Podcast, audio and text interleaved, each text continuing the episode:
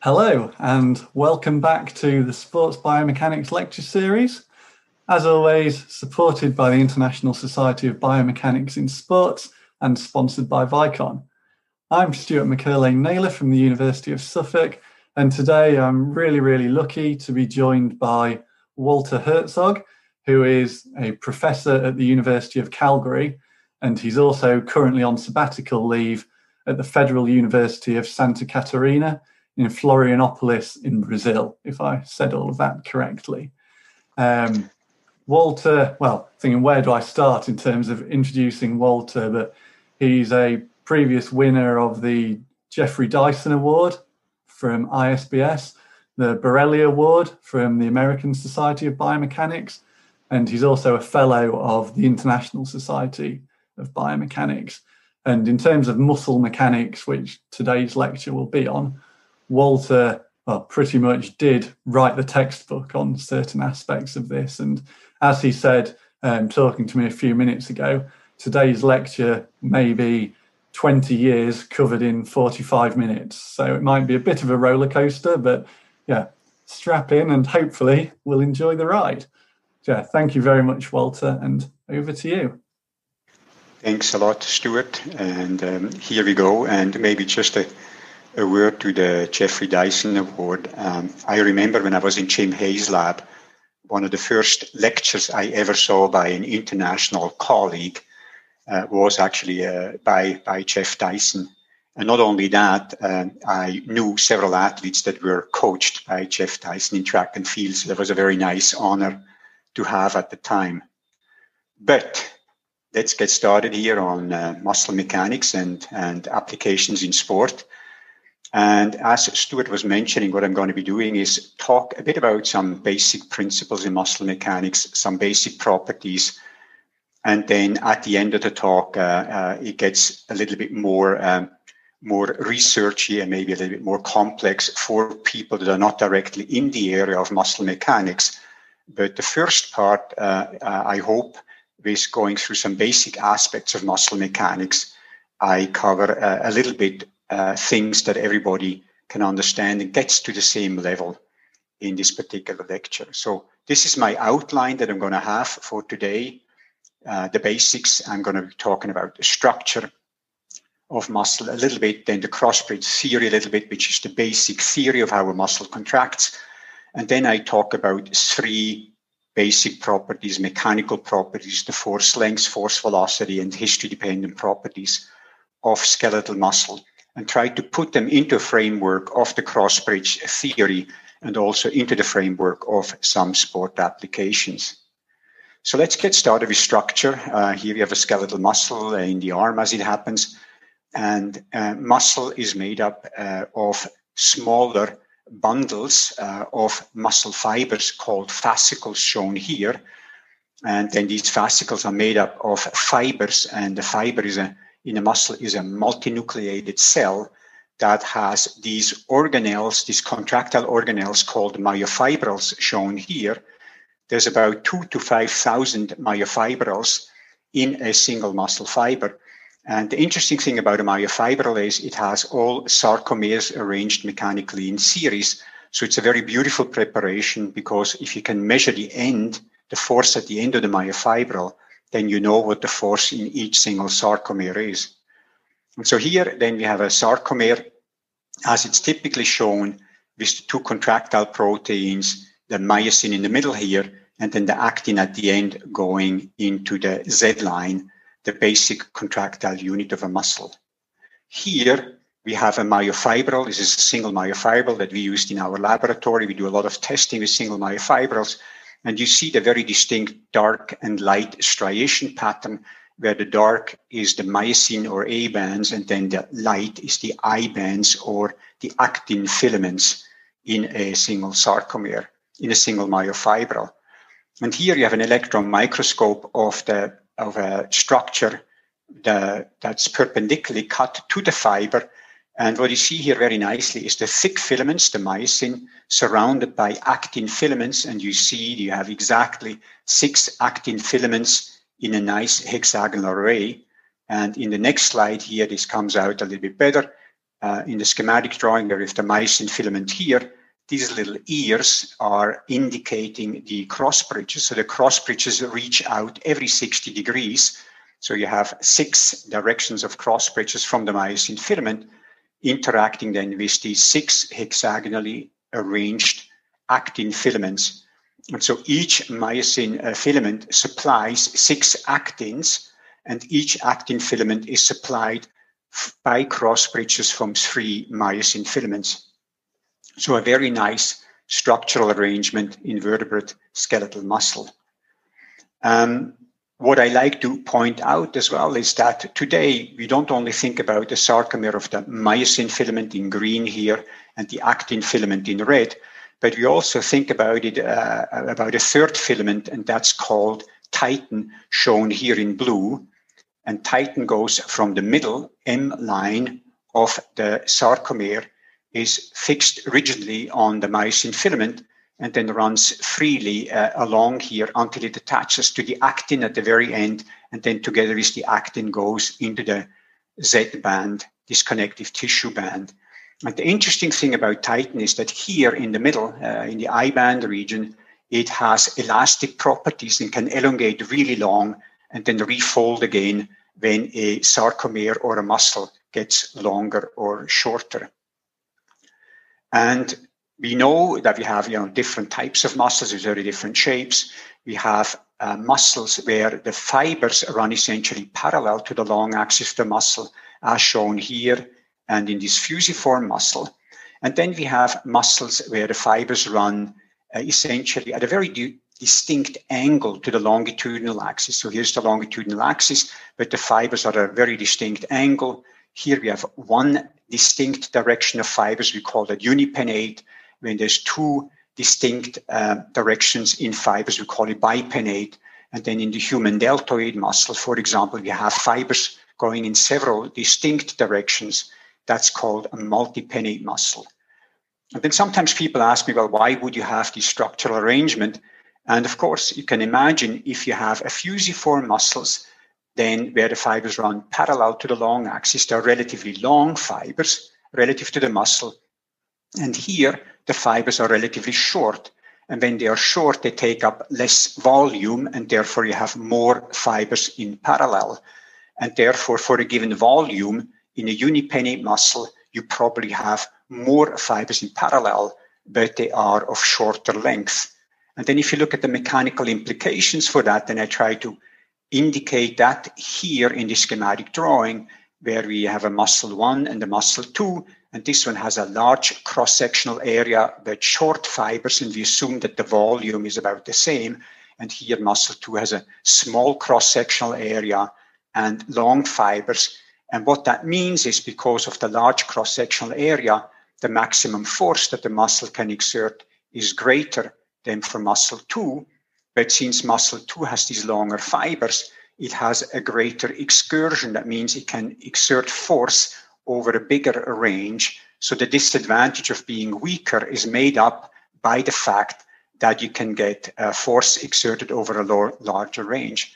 And then if you look at the work potential of these 2 muscles, if we assume that they are about the same volume, then they have the same work potential, which can be calculated as the area under the green curve or the area under the pink curve, and they should be about the same in this particular case. So let's very briefly look at how muscles contract, and that goes back to the 1950s with the sliding filament and the cross-bridge theory. So we think that actin filaments, as shown here schematically, slide relative to the myosin filament. So we have here the myosin filament, here the actin filament, and these are thought to slide relative to one another. Before 1953 and 1954, when Hugh Huxley and Andrew Huxley proposed this particular arrangement, the idea was that the myosin filament was shortening and was pulling along all the rest of the sarcomere, and therefore shortening and force production was produced by a collapse of molecular bonds here in myosin that would make it shorter, but that ended up not being the case. So Andrew Huxley, then shown here with his wife Regenda, in 1957 was the first one to formulate a mathematical description of how this relative sliding of the filaments might be occurring. So here we have an actin filament and here we have a myosin filament. And Andrew Huxley thought that we have these side pieces or cross bridges on the myosin filament that would cyclically interact with certain attachment sites on the actin filament. And he assumed that this all happened based on rate constants of attachment called F and rate constants of detachment called G. So when this cross bridge is here, then it has a certain probability of attaching to this attachment site here, and that's governed by these rate constants. Important in the cross bridge theory is that these rate constants are dependent on this X here, where X indicates the distance of the attachment site of actin, the nearest attachment site, to the equilibrium position of the cross bridge, where equilibrium means that this spring that the cross bridge is attached to is not carrying any force and is relaxed, whereas here it's slightly off from the equilibrium position and there is force in this link. And the idea from Andrew Huxley was that this is a linear spring, therefore the force gets bigger the bigger this X distance is, and that's how we produce force in a muscle. So that's Huxley's formulation. And then the little more modern version is that we have myosin here, the elastic link here, the cross bridge head there, and it interacts with actin and it has this rotational movement that pulls the actin past the myosin filament, and it does that by hydrolyzing ATP and so the hydrolysis of ATP gives us the energy for the muscle contraction. And it's usually assumed that there is one ATP per cross bridge cycle. And if you go further here, then Huxley in 1957, as I said, expressed this cross bridge theory in mathematical terms. I'm not going to go into this at all. This is one of the simplest equations that you put down there. They get a little bit more complex if you go into it. But what I wanted to show here is with this example that there is a framework, a mathematical framework, where you can do simulations based on the cross-bridge theory, and then you can make an experiment with a muscle or a fiber or a sarcomere, and then test whether or not what the cross-bridge theory predicts happens is actually happening in reality. So having talked about all that, I would like to now go and talk about the three basic properties of skeletal muscle. And the first one is the force-length relationship. So the force-length relationship describes how much maximal, active, isometric, steady-state force a muscle can exert as a function of the muscle length. And here we have force on the vertical axis, and in this particular case, sarcomere length on the horizontal axis. And this is the very famous paper by Gordon Huxley and Julian, Journal of Physiology, 1966, where they showed this very distinct behavior where we have a plateau where a muscle can exert maximum force. And if it gets longer, it has less force until it reaches a zero active force. And also when it gets very short, it has a zero passive force. And with the cross-bridge theory, at least the plateau and the descending limb can be explained very nicely. For example, if we start at the length C here, where there is no active force anymore, that happens when the actin and the myosin filament overlap stops, and therefore these cross bridges here cannot interact with actin anymore. There is no force. If the sarcomere and the muscle get shorter now, then the overlap between actin and myosin filament increases linearly, and with it, there's a linear increase in the number of cross bridges that can potentially interact with the actin filament. And therefore, you have this linear increase in force until you have a maximum overlap of cross bridges with the actin filament, which is shown here in B. And then the reason why you have this little plateau here is because in the center of the myosin filament, you don't have any cross bridges. And so when the sarcomere shortens from here to here, which is about 0.2 microns per sarcomere, then there is no decrease or no increase in force for that particular reason. In a real muscle, the in vivo force-length relationship of muscle looks a bit different because we have non-uniformity, we have elastic elements, and so on. This is much more rounder. So this is an estimate of a force-length relationship of a human vastus lateralis muscle. So it looks a bit different, but still it has kind of a plateau region and then a descending limb and an ascending limb. And for most in vivo human skeletal muscles, you will find that. The other thing to observe here is that when you do this for submaximal activation, the force-length relationship at 10% or 20% of activation changes quite dramatically. It's not just a decrease in force, but it's also a change in shape of the force-length relationship. And very often, people who model muscles for this particular purpose, they don't consider that. So be aware of that. So in terms of sport, of course, you know, if you're an athlete, you would always like to have your muscles at optimal lengths when you perform whatever you do. And that would be ideal, because if your muscle is long and you're very weak, or short and very weak, that obviously would not usually be good for muscular performance. And so we asked ourselves in a variety of different sports, where do people work on the force-length relationship? And one of the questions we asked very early on, some 15 years ago probably, is, do cyclists use muscles in the optimal way according to force-length considerations?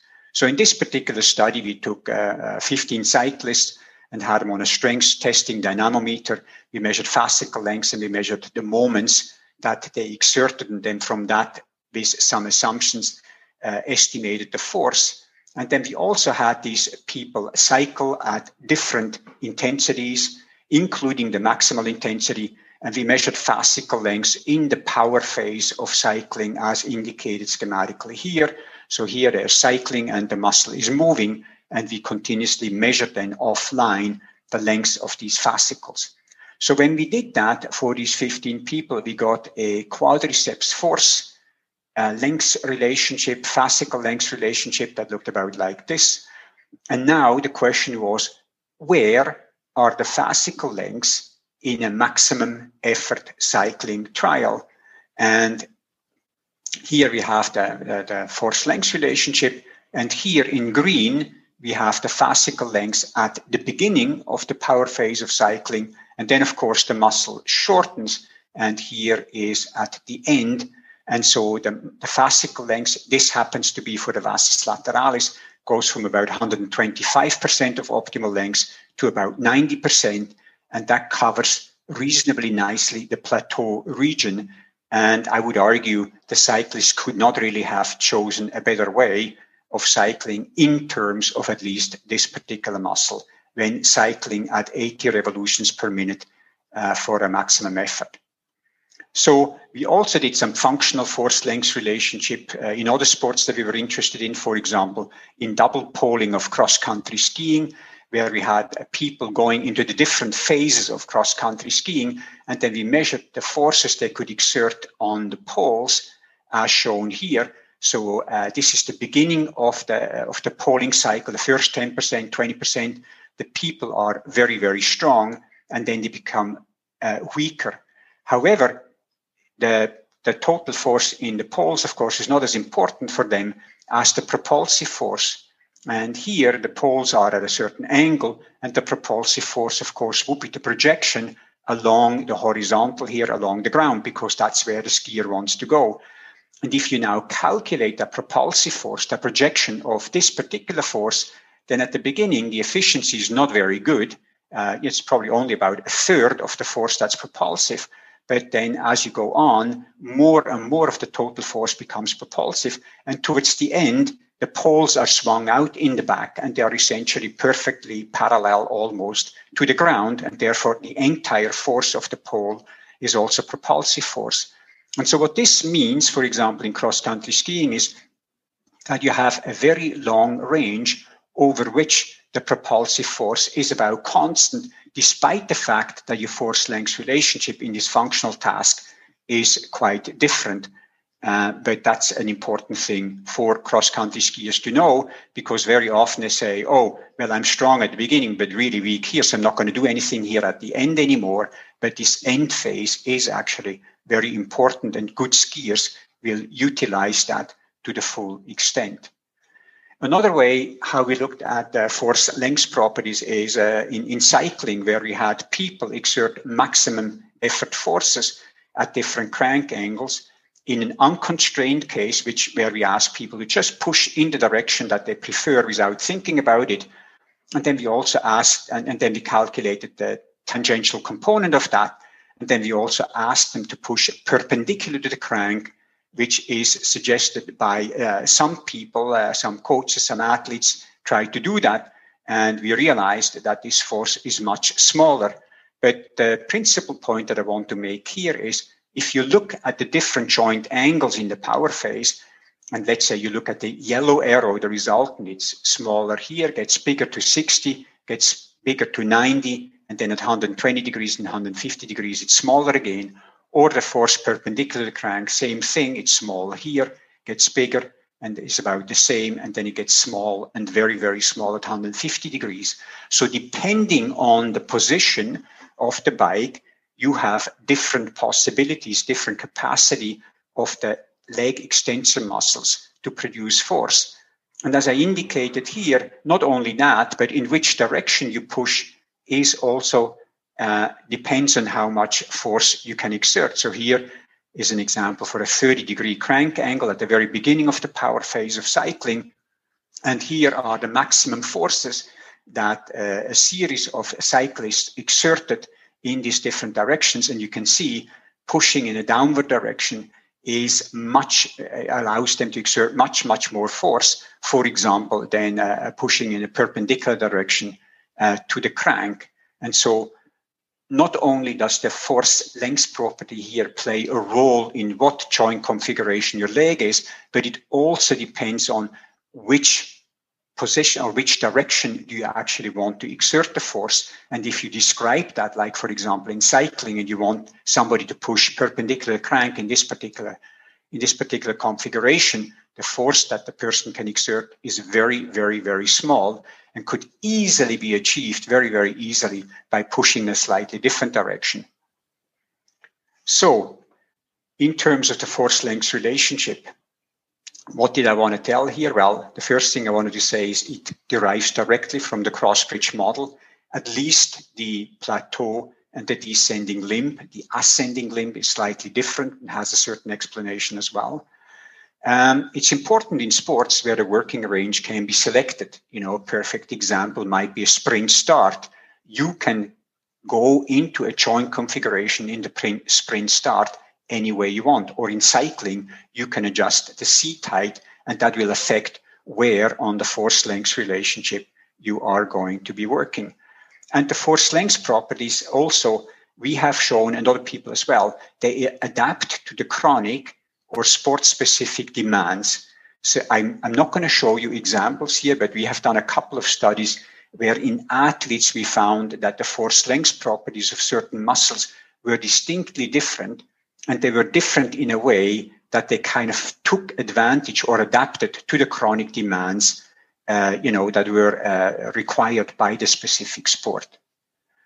So next, let's talk about the next mechanical property, and that is the force-velocity relationship. So here you have the force-velocity relationship, force as a function of velocity.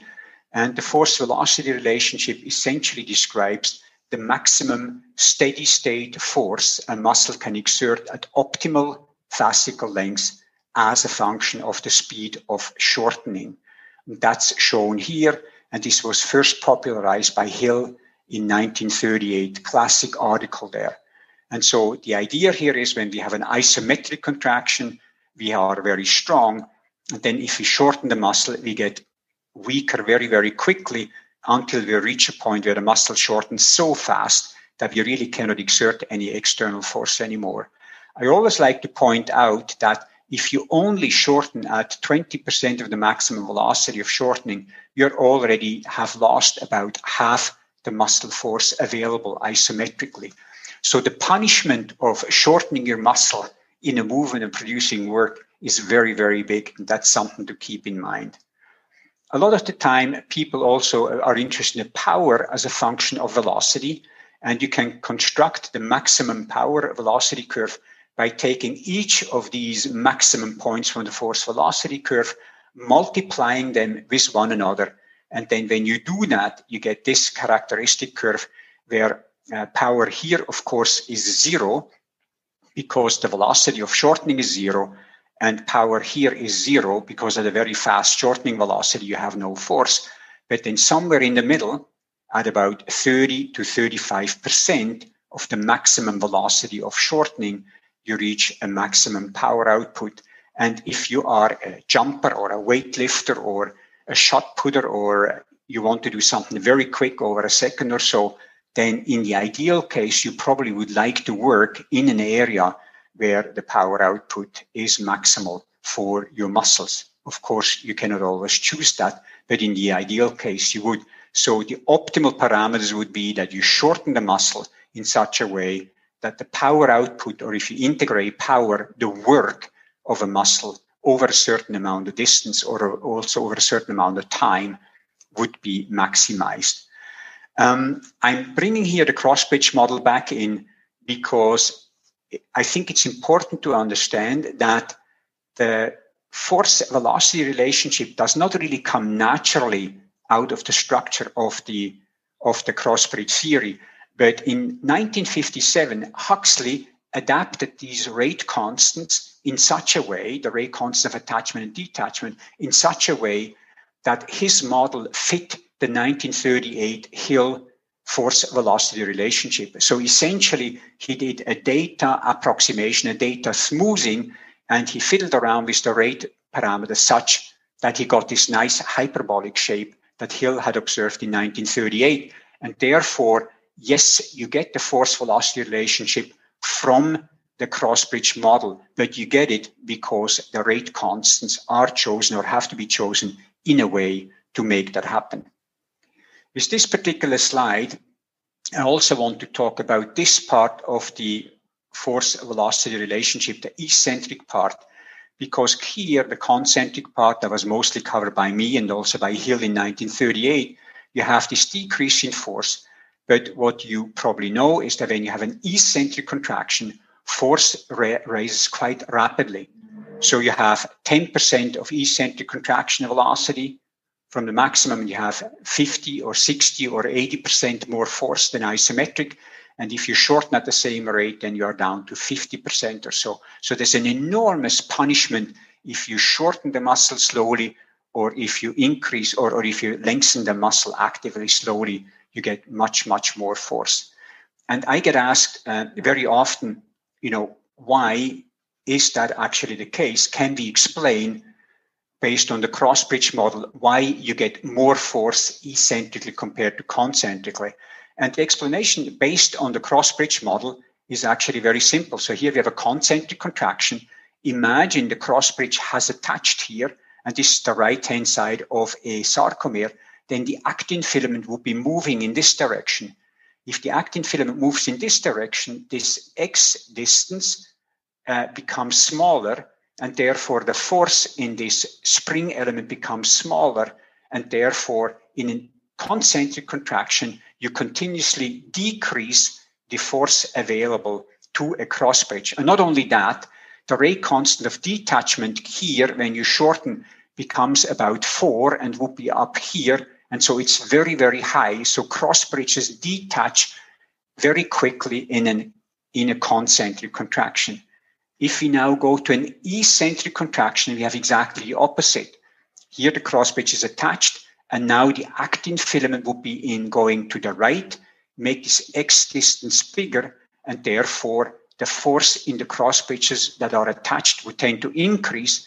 The detachment constant G here is relatively slow, and therefore the detachment is relatively slow, and therefore you have the simple answer, according to the cross-bridge theory, why is the eccentric force greater than the concentric force for a given shortening velocity or lengthening velocity? It is greater because N, which is the proportion of cross bridges, is greater in the eccentric, and X, the amount of force in a cross bridge on average, is bigger. So you have more cross bridges attached, and each of the cross bridge on average produces more force according to the cross bridge theory. That's why eccentric is better than concentric in terms of being able to produce force. We also looked a little bit at some examples here. For example, we looked at double poling in cross-country skiing and the force velocity properties that you might have. And again, this is more a functional property, not that of an individual muscle. But how does the skiing speed affect the power, the work, the force that you can exert in cross-country skiing? So here, for those of you who are not cross-country skier, this is a double pole action. And the force on the ground comes exclusively from the poles. There's no pushing off backwards with the skis. So this is the technique. People ski this technique in most world loppets, like in the Birkebeiner, that is over almost 4 hours long for elite skiers. They ski in this particular technique for the entire 4 hours. Imagine that. But we did that in the laboratory, where we had people on a treadmill, and we asked them to push as hard as they could, about 20 times in a row, and having the treadmill go at different speeds. And when we did that, then we ended up for two different techniques of poling with these two curves. And you can see, especially the red curve here, looks a little bit hyperbolic, very similar to the isolated muscle. And if for that curve, we then look at the power-velocity relationship, then we see that for these skiers, which were elite Canadian and Alberta skiers, when we look at them, they reach a maximum power output in double poling at about 18 kilometers per hour of skiing. The problem for them, of course, is that they normally in a fast race, they ski on average at about somewhere between 27 to 30 kilometers per hour when they double pole. And so that means they already lose about 30% of the power output, because that's what they are supposed to poling at. In the old days meaning before 2017, people could use longer poles, and that would slow down their frequency of poling and also their movement during poling. Unfortunately, that's not allowed anymore, because since 2017, the pole restriction length is that the poles cannot be longer than 83% of the body height of a skier, and therefore they get punished in this particular event by having to do it faster, and therefore the power output is reduced compared to if they could use longer poles or if they were skiing at a slower speed. This is not from us.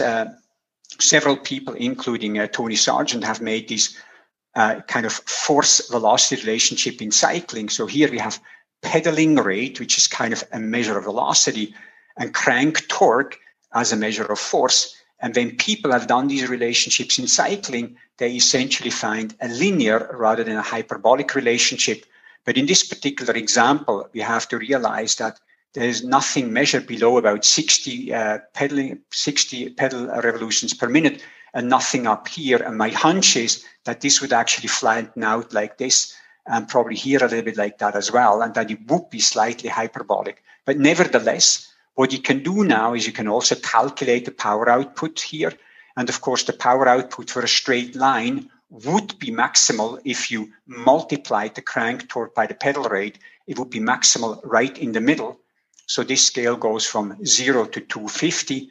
The middle would be about 125. So the maximum power output would be right about there, at least theoretically speaking. And of course, that's what people have found in laboratory experiments as well, where maximum power output in cycling seems to be somewhere between 100 and 130 pedal revolutions per minute. So another application of the force-velocity relationship, where when you pedal faster and faster and faster, the torque that you can exert becomes small. When you pedal slower and slower and slower, the torque that you can exert gets bigger. Same principle. So The force-velocity relationship as a discussion does not derive naturally from the cross-bridge model, but it's usually contained by appropriate choice of the rate constants. Eccentric is stronger than concentric, and when now somebody asks you why, then you will be able to give them a perfect answer because it's more cross-bridges are attached and they exert a greater average force. And something that might be interesting from a coaching and athlete point of view, the maximal power output for muscles is achieved when they shorten at a velocity of about 30 to 35% of the maximum velocity of shortening. And then functional force velocity relationships in sport, like the double poling example or the pedaling example, they show the same characteristics. The faster you make a movement, the less force, the less power, the less work rate do you have available. So that principle holds, and again can be adapted in some sports. Most simply, for example, in cycling. You can cycle at a faster and faster and faster speed, but always keep the same pedaling rate by changing the gear, for example. So there are certain sports where you can artificially determine how fast your muscle contraction will be. And then, of course, in sprint running, you cannot do that because you want to run really fast. So that means your muscle shortening velocity has to be fast as well. So last but not least, let's talk about some history-dependent properties. And just to take it right from the very front and make it quite clear, the history-dependent properties, first of all, are not contained at all in the cross-bridge theory. They are not explainable with the actin-myosin thinking. And second of all, there is very, very little to no work that has been done in sport. But we have done a fair amount of work on these particular properties, and I want to show them what we mean by them, and I want to maybe point out a couple of things why they might potentially be important and why people in sport might want to look at them. So here we have an isometric contraction of a muscle, and we activate it, we get a certain amount of force. If we now take that muscle at a shorter length and we stretch it actively, then we get this Hill eccentric force. But then after we reach a steady state, isometrically, we have more force. And if we pull the muscle for a longer distance, we get more force. Or if we shorten the muscle from a longer length to that same length, we get less force.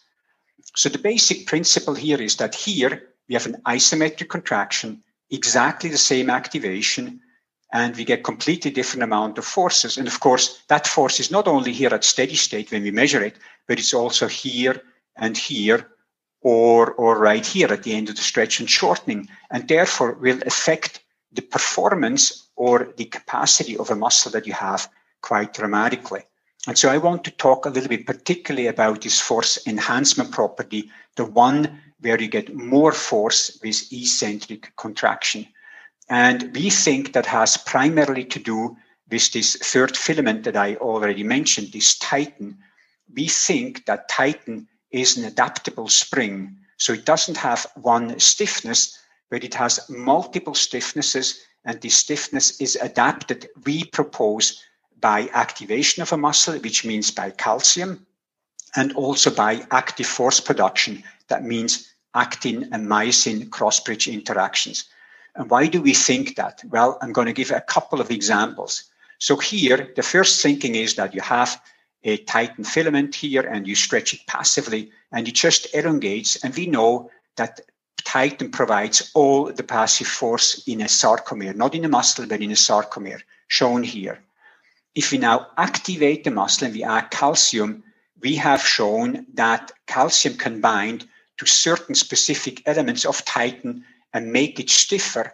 That means the unfolding of certain molecular bonds is harder, and that then gives you more force. And I'm going to show you a couple of examples how we did that. So here we have a single myofibril, and we stretch this single myofibril with a resting calcium concentration and with an activating high calcium concentration, and then that looks something like this in a high and a low concentration, or in a higher concentration. And we then stretch this and we measure the force with this lever that appeared on the left-hand side. And when we do that, and we see that for the high calcium concentration, we get more force during the stretch that stays there for a long, long time. And for the low calcium concentration, the resting calcium concentration, we get less force. And so we know that this is happening. Of course, in this particular experiment, we had to inhibit actin-myosin interaction that normally happen with calcium, but you can do that by blocking it chemically or by genetically modifying it. And we have done it in both ways. So there is no actin-myosin force here. This is only the force of titin, because titin is the only passive force producer in a single myofibril or a single sarcomere where these experiments were done. We then took some of these segments of titin and performed atomic force microscopy. And if somebody is interested, this is the immunoglobulin domain 27 that we took. So we took several of these immunoglobulin domains and we measured with atomic force microscopy how much force does it take to unfold these elements. And it was maybe somewhere between 180 and 200 piconewtons. That was the control with no calcium. If we then added calcium, we required about 20% more force. And we have previously shown that calcium binds to these immunoglobulin domains. And here we showed that indeed the unfolding of this spring element becomes harder, and therefore the spring becomes stiffer. And other people have shown the same in other elements of titin. So it's fairly well accepted that calcium binds to titin and influences the mechanical properties, particularly the stiffness. The second thing that we thought might be happening is the following. We thought that since titin is already attached to actin here, maybe it can attach at other places as well, and then make this part of titin, what we call the proximal part, inextensible. And then you would be left with a short free spring. And of course, a shorter spring then would produce more force, would be stiffer when stretched by the same absolute amount. And in order to test this, we put an antibody that was fluorescently labeled at a crucial point on the titin segment. We put it on the so-called PEVK area, which is where we thought the binding might be occurring. And here you see a myofibril with these antibodies that are also labeled fluorescently. So these are all these PEVK markers, the bright strip that you see there. And now we can stretch this myofibril passively and actively, and we can see if the elongation of titin occurs in the same way. So here we have first a passive stretching, and so we measure the distance from the Z line here to this particular marker on titin on the PEVK area. And when we do this passively, we find that this element is elongating all the way, which is shown by the raw data here that we measure. It's elongating all the way. If we now do this actively, so now we have this calcium activated and force is produced, and again, we measure the same distance, then usually what happens is that we can stretch it a little bit and it elongates. So it seems that this part is elongated a bit, but then it seems to bind, titin seems to bind to actin, and then all of a sudden it's not elongating anymore, and the whole elongation is taken up by this much shorter spring, which then, of course, would be much stiffer and add an enormous amount of force to the elongation. I'm just going to show this once more. So here we have a little bit of elongation. It binds, and then the whole elongation is taken up by the distal segment exclusively. And so we think that this might be happening in titin when it's activated, and therefore produce, more force, produce force enhancement, and have all these applications. So what about sport applications of history-dependent properties? Well, Craig McCowan did quite a bit of work in implementing history-dependent properties in an open sim model. And he applied it, for example, to cycling and the counter movement vertical jump. And he found that the difference between in cycling were up to 40% in power output per pedal cycle. And that was due to the force depression that occurs in the shortening cycle. And he also showed that the slower you pedal and the higher the power output is, the more that force depression, therefore the punishment, would be. In contrast, in a counter movement jump, he showed that for some muscles, for example, the gluteus medius maximus here, that the force enhancement property that are coming about by Titan increased the force of the gluteus maximum by as much as 50%, and therefore were a substantial component of the jumping performance in a counter movement jump. As I said, there has not been done much in sport, but I want to propose a couple of applications here, what and how we might be able to look at history-dependent effects. Particularly, I would be very, very interested to see what happens to titan in exercise and disuse. What happens to the titan isoform? So, for example, when a heart is paced and exercised, we know that the titan isoform in the heart can change.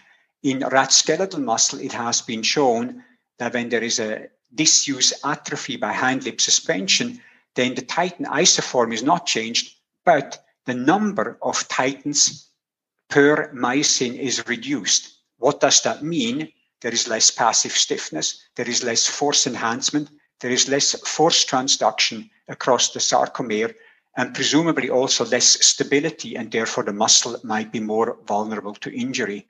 What happens to calcium and activation regulation, to the force enhancement effect in exercise or in disuse? Nobody has ever really looked at that. So particularly in exercise adaptation, are titan isoforms or titan numbers changed?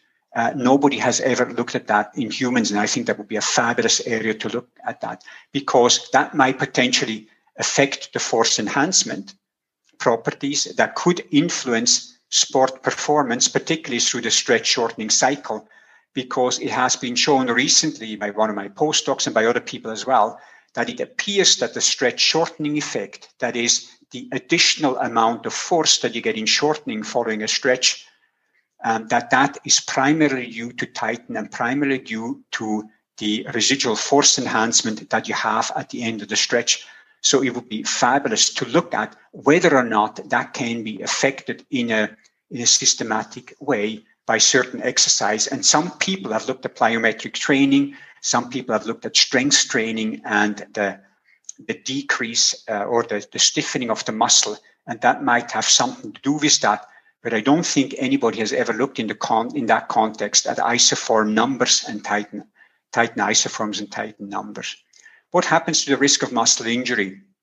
As I said, in the rat model, we know that disuse is associated with a loss of about 50% of titan, and these muscles are much, much more vulnerable to instabilities and injury in the rat model. What about humans when they have athletes that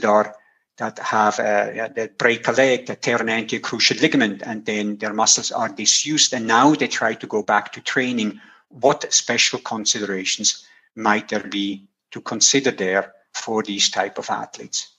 So I'm coming to the end.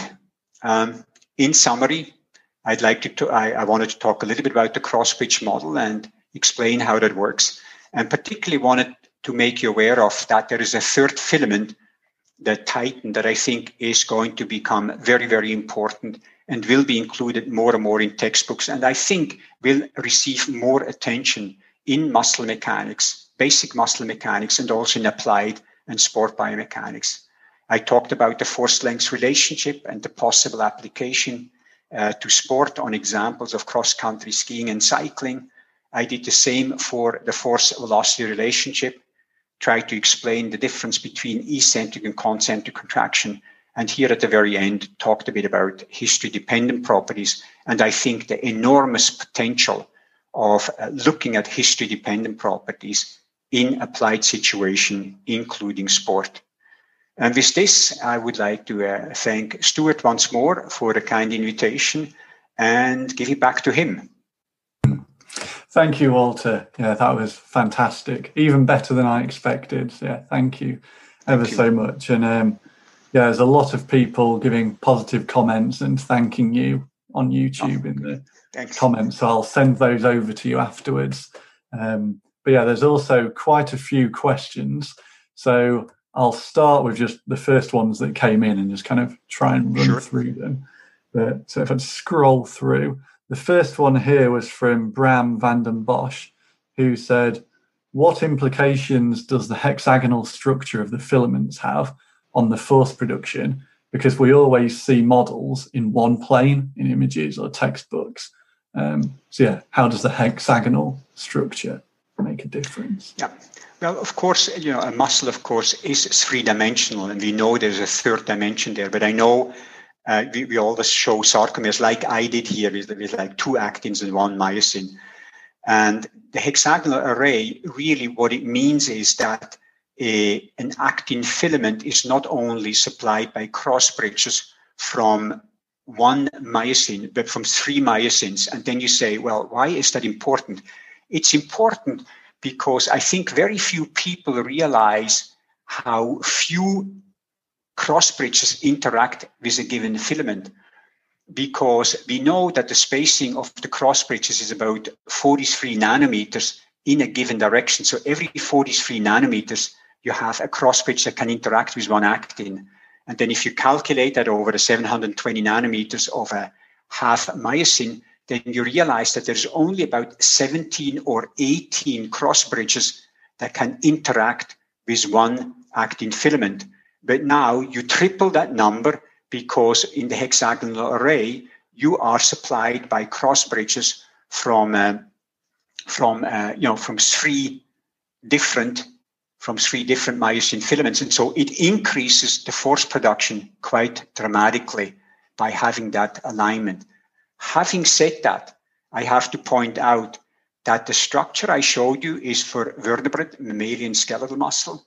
In insect muscle, you also have six actins relative to the myosin, but they are rotated by 30 degrees. They're not in the same configuration. And then in some invertebrate muscles, you have a completely different structure with up to 12 actin filaments surrounding one myosin filament.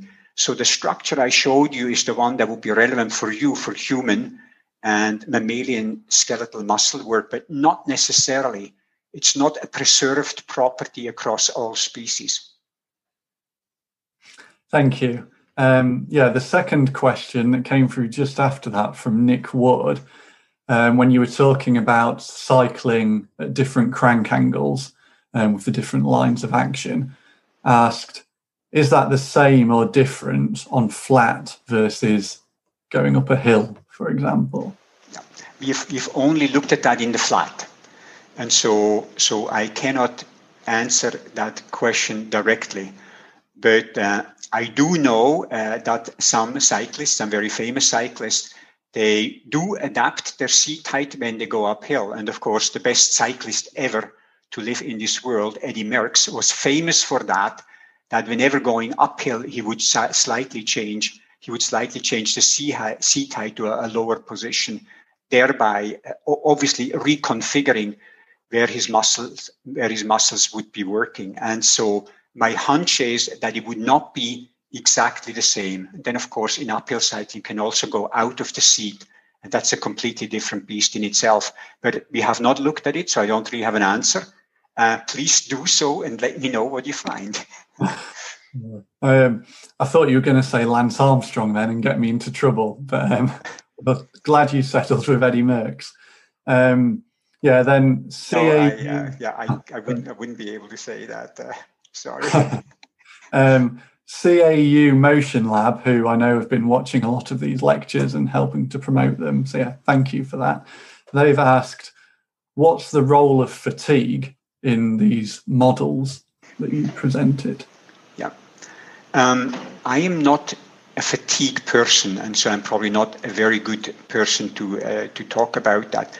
But in fatigue, of course, we know that the force length and the force velocity properties are changed quite dramatically, and they start looking, not only is the force getting lower, but the shape of the force length and force velocity relationship starts to look more like that of submaximal activation. And so we know that. The interesting thing is in the force enhancement property, when you are fatigued or when you use a partial inhibitor of cross-bridge attachment and you mimic chemically fatigue, then that property is not affected and you get the same absolute amount of force enhancement. And since the isometric force that you are normalizing this to in fatigue is becoming lower, the force enhancement, the relative force enhancement, will stay higher. So in other words, in eccentric contraction, and then we think that Titan system comes into place, that seems to be much less affected than in concentric or isometric contraction. I think that was an excellent detailed answer for somebody who says it's not their area of expertise. Thanks. I'm reading these things, and it's not, you know, I'm always hesitant when I haven't done my own experiment. The force enhancement experiment we did, but in the isometric fatigue and the concentric fatigue, those are other experiments by other people. Okay. The next question, and apologies if I say this incorrectly, is from Hylian de Brito Fontana, who asked whether there are strong experimental evidence that in eccentric contractions, number one, more cross bridges are attached, and number two, average force per cross bridge is greater. So yeah, is there strong evidence for that? Yeah, there people have done, and again, this is not from our group, but the Italian group under Vincenzo Lombardi, they have made experiments in using also low angle X-ray diffraction, where they estimate the number of attached cross bridges, and they have found that, yes, the stiffness is greater in eccentric compared to concentric, and the estimated number of cross bridges that they see through the low angle X-ray diffraction supposedly is higher as well. So there is experimental evidence there that, yes, in eccentric contraction, there's a greater number of cross bridges attached. I'm not sure if they ever tried to estimate the number of cross bridges in concentric and eccentric and then calculate an average force estimate, and whether or not they confirmed that the average force per cross bridge was greater as well. That I do not know. But in eccentric, there should be more cross bridges attached, and yes, there is some evidence for that. Thank you. I'll read the next question out. So in full, it says, recently, the groups of HD-EMG described the redistribution of muscle activity within muscles, such as the medial gastrog. Do these findings make sense and match with muscle fibre modelling in order to maintain a load? Can you read, please, the first part of the question again? I'm not sure if I fully understand the question. So I believe they're saying that in order to maintain a load, there has been EMG evidence describing the redistribution of muscle activity within muscles. Yeah. And does that fit with the models that you've described? That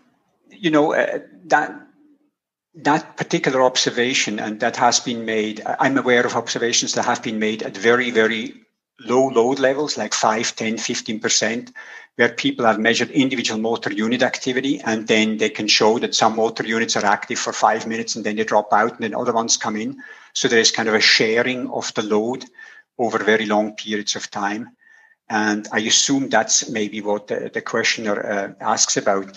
But that really would not directly relate to the model that I think we are proposing here.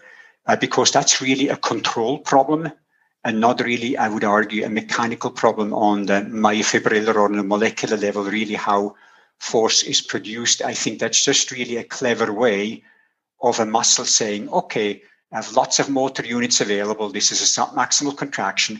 I'm only using 10% of my motor units. I might as well switch them a little bit so that I don't have one of them do the work for the entire time and all the other ones are just sleeping. But I think that's more a motor control problem rather than a mechanical force transmission, force capacity problem. Thank you. Then, there's a really interesting question and then conversation actually between Ross Miller and Dario Cazzola, who gave a lecture as part of this series on in silico modelling.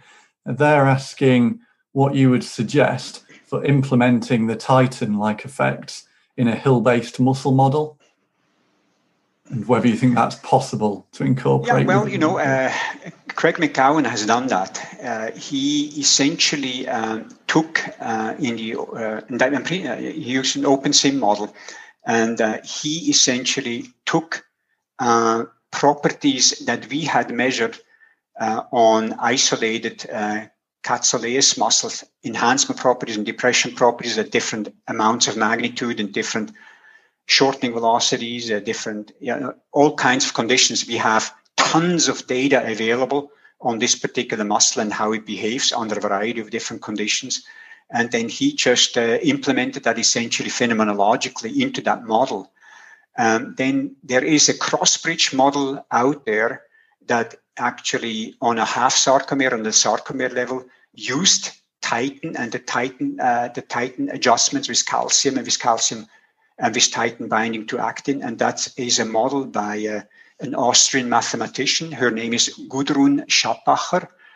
And if anybody is interested in that particular paper, you don't know how to spell Schappacher, then you can send me an email and I'll send you the paper. That has been implemented on a half sarcomere and sarcomere level, but not on a whole muscle level. So I think there is two possibilities. You just add it phenomenologically. And Craig McCowan and David Core and a couple of other people have done that. Or you actually look at the molecular events, and Gudrun Schappacher has done that. So it has been done, but I don't think really systematically and systematically being used. Thanks. Yeah, that's a really useful answer. And we're now up to the point where I'd made notes of people's questions as the lecture was going on. So apologies if I miss any out as I scroll through the ones that have come through since. But there's one here from Brian Glancy that asks if there's any direct evidence that a single myofibril runs the entire length of a muscle cell. I would not know that. And I do not know that. We do know that muscle cells often don't run the entire length of fascicles. But I could be wrong here, but I don't think anybody has ever looked at myofibrils and looked at them, how long they are and whether or not a single myofibril truly goes the entire, 3, 4, 5 centimeters of a muscle fiber. What I do know is that we have to mechanically make the myofibril shorter because we like to work with myofibrils from 1 sarcomere up to about 20 sarcomeres. And you have to undergo a very rigorous and somewhat tough mechanical braking protocol that you get them at that length, because otherwise they are very, very, very long. But whether or not they truly span the entire length of the fiber, I don't know. Thank you. Yeah, I'm conscious I don't want to keep you too long, but just to throw another question in there from me. You mentioned earlier on that the force length properties of athletes, for example, might adapt based on their chronic demands. I wondered if you could just explain that in a little more detail, or maybe say, what would those adaptations look like in terms of a molecular level or some of the models that you described? Yeah. So the first study that we did in that area was where we tried to compare the rectus femoris force-length relationship between cyclists and runners. And the reason for that was because cyclists have usually a fairly flexed hip angle, and they shorten the rectus femoris much more than a runner would. And so the hypothesis was that maybe the rectus femoris in cyclists would be strong at short lengths and weak at longer lengths. So it would have like a negative force length slope, whereas we would expect the opposite in the runners, where the rectus femoris would be relatively weak at short lengths and then would have a positive slope and become relatively strong at long lengths.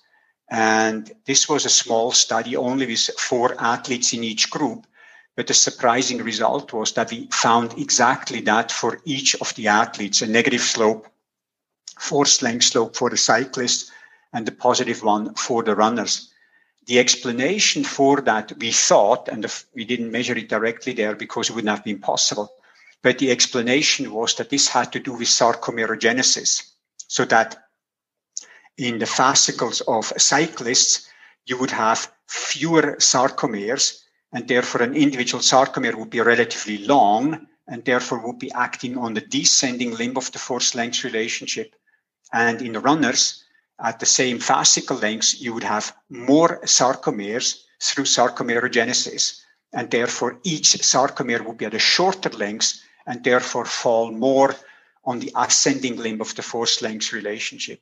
And that this can happen, this sarcomerogenesis, with chronic exercise or with other chronic interferences of muscles, has been shown in animal models, but I don't think anybody has ever really shown it carefully in humans. Thanks. And yeah, there's always one person to ask the awkward question. And yeah, Josh Walker has asked, what about triathletes then, if we've got one adaptation for runners and one for cyclists? You know, that's not an awkward question at all. I think that's a question that I actually get a lot.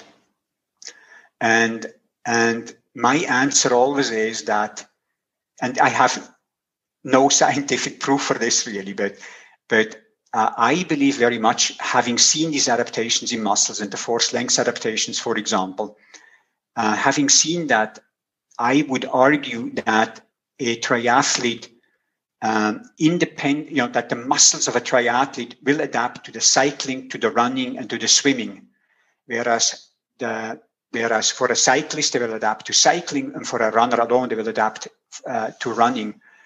And therefore, it's been my contention, and I'm happy to make a big bet on that no triathlete will ever be able to break the world record in a 10K run. And the reason for that is, even if the triathlete runs as much as the runner, and on top of that swims and cycles, the adaptations of the muscle would always be such that it would not be maximized or optimized for running.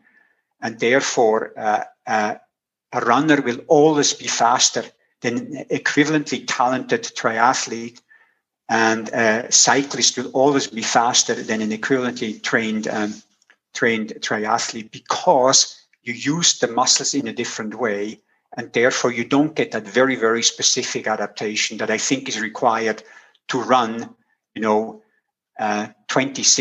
or let's take the 5K world record, which was just broken, beautiful, beautiful world record in 5K, 12 minutes and 35 seconds. And as a triathlete, you just cannot come close to that. You just cannot. I would admire any triathlete who comes within a minute of that, which is, would be lapped. So, for a runner, would be a fairly average national level performance. So a runner, a triathlete probably can come maybe to a 13:35 and be a good average national runner, but never ever a world elite runner. So if we do happen to have any elite triathletes watching, then the challenge has been set. Yeah. I put some money on it. I put some money on it. If a triathlete runs a world record in the 5K or 10K, I give him $1,000. The last question that's just come through now from Marco Aurelio Vaz asks, continuing the theme of adaptations to training, what effect do you think specific eccentric training might have on muscle adaptations? That's a very good question. And of course, Marco, thank you for the question. He has actually done work on different athlete groups and looking at adaptations of force-length relationships, and I'm very aware of that work. And I think specific eccentric training in some instances has been shown to result in an increase in sarcomere number, and in other studies it has not been shown to do that. The sarcomere number stayed the same, and in the studies that I'm aware of, the increase in sarcomere number was relatively modest, 2 or 3%, which I think would have probably a relatively little effect on changing substantially the force length properties. So I know people have tried it, and I know there is probably some sarcomerogenesis, but from what I know, it's not going to be very big, and I think functionally probably not all that relevant.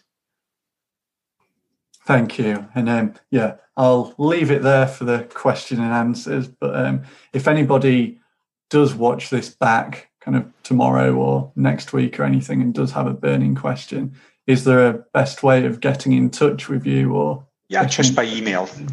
And if you go on Google, you find my email. It's all over the place, but it's wherzog@ucalgary.ca. wherzog@ucalgary.ca. But just go on Google and type in my name and it comes up left, right, and center. So yeah, I'm happy to answer questions. Although if you Google you, there is also an actor called Walter Herzog, as I discovered earlier on when planning the introduction. And a very famous German filmmaker called Werner Herzog, who people always mix me up with. But yeah, thank you ever so much again, Walter. That was brilliant. And thank you for your time in both preparing and giving the lecture. And I think thanks to everyone watching as well for what was a really good discussion afterwards and some really good questions. And yeah, just the last sort of request from me is anyone watching, if you enjoyed it, please either share it or if you use it with students, try and make sure that as many people can benefit from that excellent lecture as possible, because that is, after all, really what we're trying to do with this series, is just to help out as many people as possible, especially as a lot of us move towards online teaching. So yes, thank you very much, everyone that's watching, and especially thank you to you, Walter. Yeah, pleasure. Thanks, Stuart.